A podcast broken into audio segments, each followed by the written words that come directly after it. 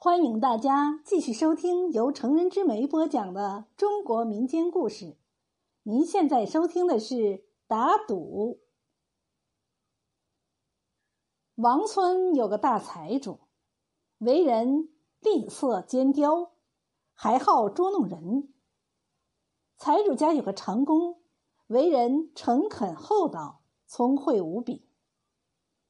有一年寒冬腊月，天气特别冷，江河湖水都结了冰。有一天中午，大财主身穿皮棉袍，脚踏铜火炉，手捧铜火罐，坐在门口晒太阳。而长工只穿套夹衣夹裤，连棉衣都没有。冬天无事可干，也朝南坐着晒太阳。财主已经有好几年工钱没付了，长工问他要，财主总是这么一句话：“你反正一个人，多积几年工钱也好讨老婆呀。”长工想想也对。大财主一眼瞥见长工也在晒太阳，他就动开了歪脑筋。这时候一阵寒风吹来，只见长工双手抚胸，一阵哆嗦。立时，财主的歪主意动起来了。他装作关心长工的样子，笑嘻嘻的对长工说。你只穿着夹衣夹裤，不冷吗？长工强打精神说：“不冷。”停了一会儿，财主又说：“你能脱光衣裤冻一夜吗？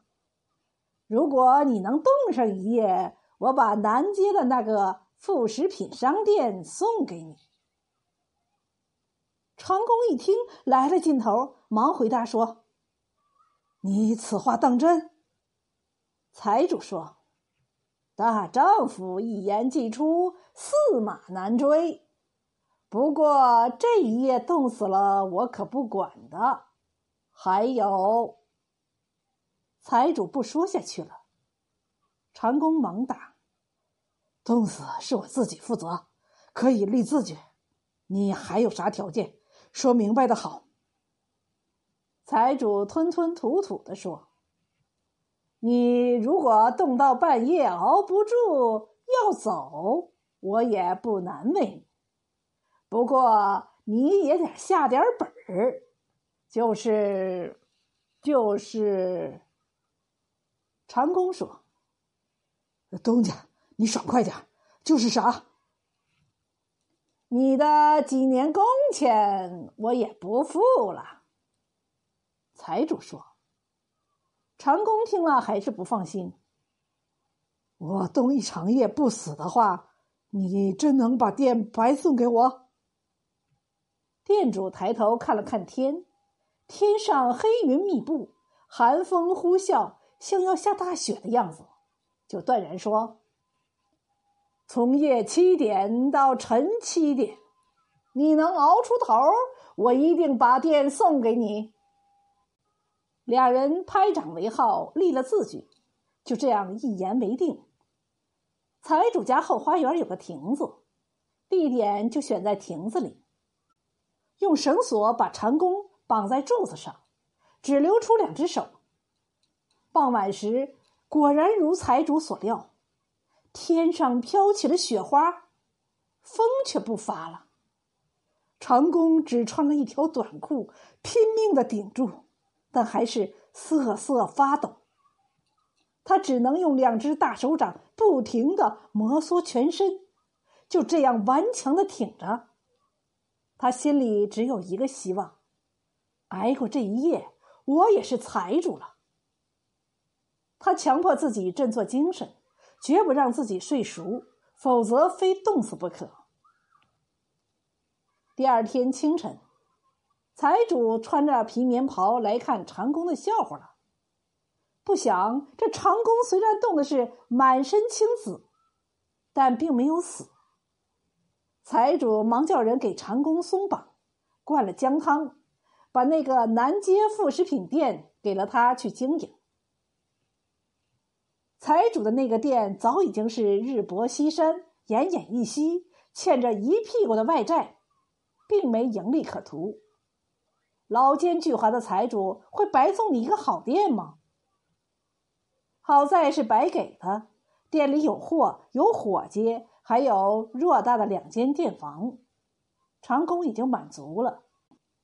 长工很聪明，他向财主算清了三年的长工钱，冲入店里。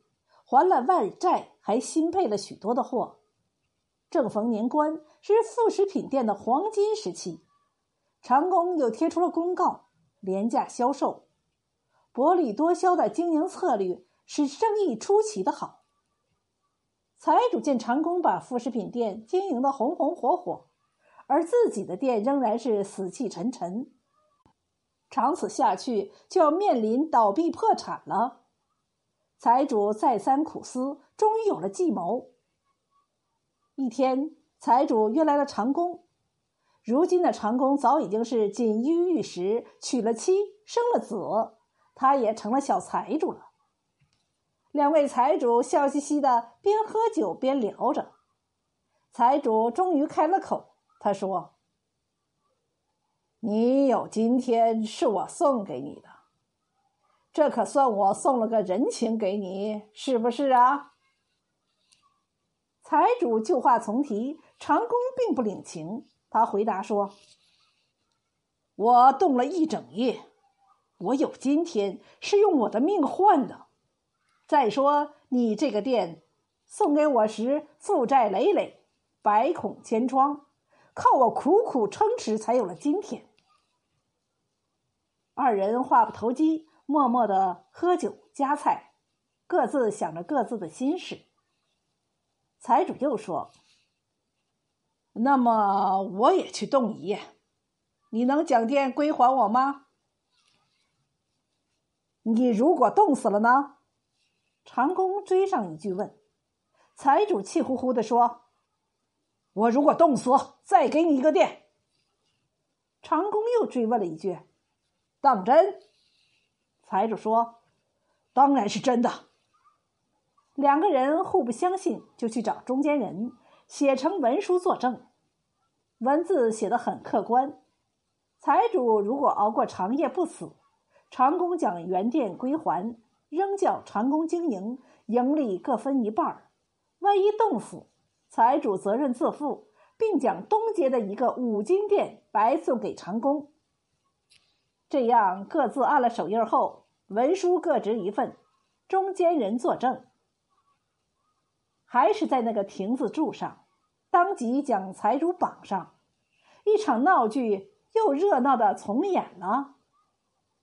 这一年冬天是暖冬，虽然也是零度以下的天气，但是和长工熬冻那年比起来，这个冬天算是最暖和的了。这一点，财主和长工心里都明白。只因为锦衣玉食惯了的财主，年龄又比长工大了好几岁，身体素质哪能跟长工比呀？没到半夜，他就冻得嗷嗷的叫了。那年长工为啥没冻死我？这里原来是有个秘密的。在半夜时分，有人扔给长工一只猫，长工忙双手接住。捂在胸口，到天亮的时候放掉猫，因此未冻死。长工也怕财主冻死，为了公平起见，长工也去弄了一只猫来，半夜的时候扔给了财主。那天财主手已经冻僵了，又笨手笨脚，享福惯了的人哪能与日常干长工活的人相比呀？财主没抓住猫。猫喵的一声叫着逃走了。